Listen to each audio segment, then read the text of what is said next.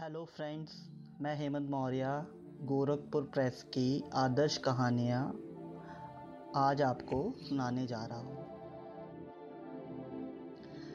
श्री हरि कहानी का शीर्षक है, भगवान की कृपा। एक राजा था। उसका मंत्री भगवान का भक्त था। कोई भी बात होती तो वह यही कहता कि भगवान की बड़ी कृपा होगी। एक दिन राजा के बेटे की मृत्यु हो गई।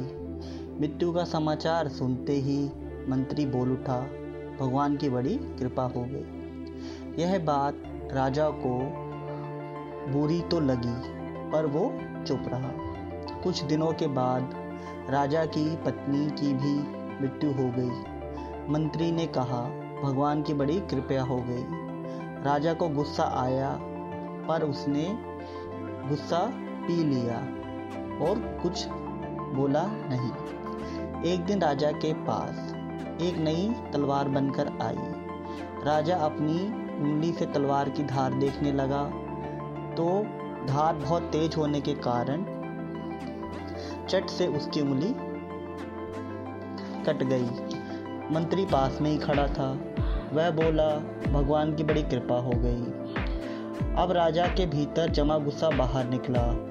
उसने तुरंत मंत्री को राज्य से बाहर निकल जाने का आदेश दिया और कहा कि मेरे राज्य में अन्न जन ग्रहण मत करना। मंत्री बोला, भगवान की बड़ी कृपा हो गई।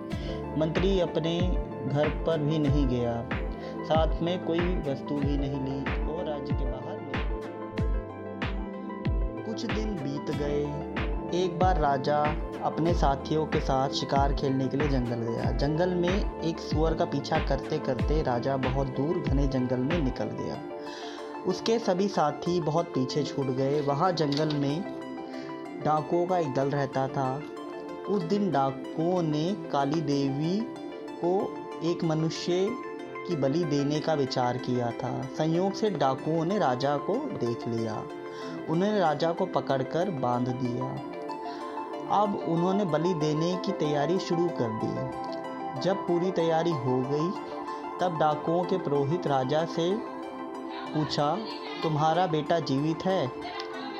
राजा बोला, नहीं, वह मर गया। पुरोहित ने कहा कि इसका तो हृदय जला हुआ है। पुरोहित ने फिर पूछा, तुम्हारी पत्नी जीवित है? राजा बोला, वह भी मर चुकी है।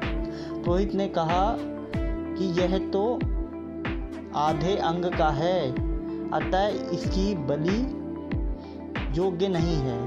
परंतु हो सकता है कि यह मरने के भय से झूठ बोल रहा है। रोहित ने राजा के शरीर की जाँच की तो देखा उसकी उंगली कटी हुई है। पुरोहित बोला, अरे, यह तो अंग भंग है, बल्कि योग्य नहीं। छोड़ दो इसको। डाकुओं ने राजा को राजा अपने घर लौट आया। लौटते ही उसने अपने आदमियों को आज्ञा दी कि हमारा मंत्री जहाँ भी हो, उसको तुरंत ढूंढ कर हमारे पास लाओ। जब तक मंत्री वापस नहीं आएगा, तब तक मैं अन्न जल ग्रहण नहीं करूँगा।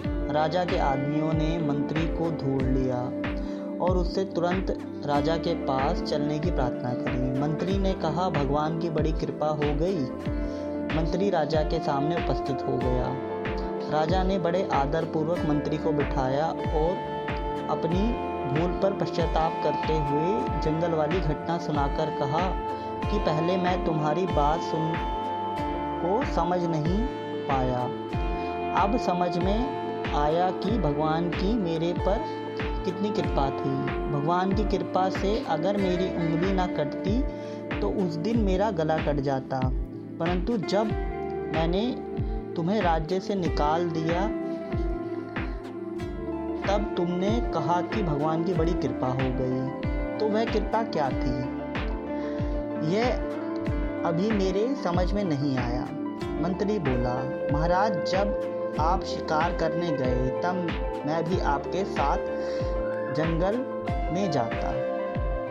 आपके साथ मैं भी जंगल में बहुत दूर निकल जाता, क्योंकि मेरा घोड़ा आपके घोड़े से कम तेज नहीं है। डाकू लोग आपके साथ मेरे को भी पकड़ लेते। आप तो उंगली कटी होने के कारण बच गए, पर मेरा तो उस दिन गला ही कट जाता।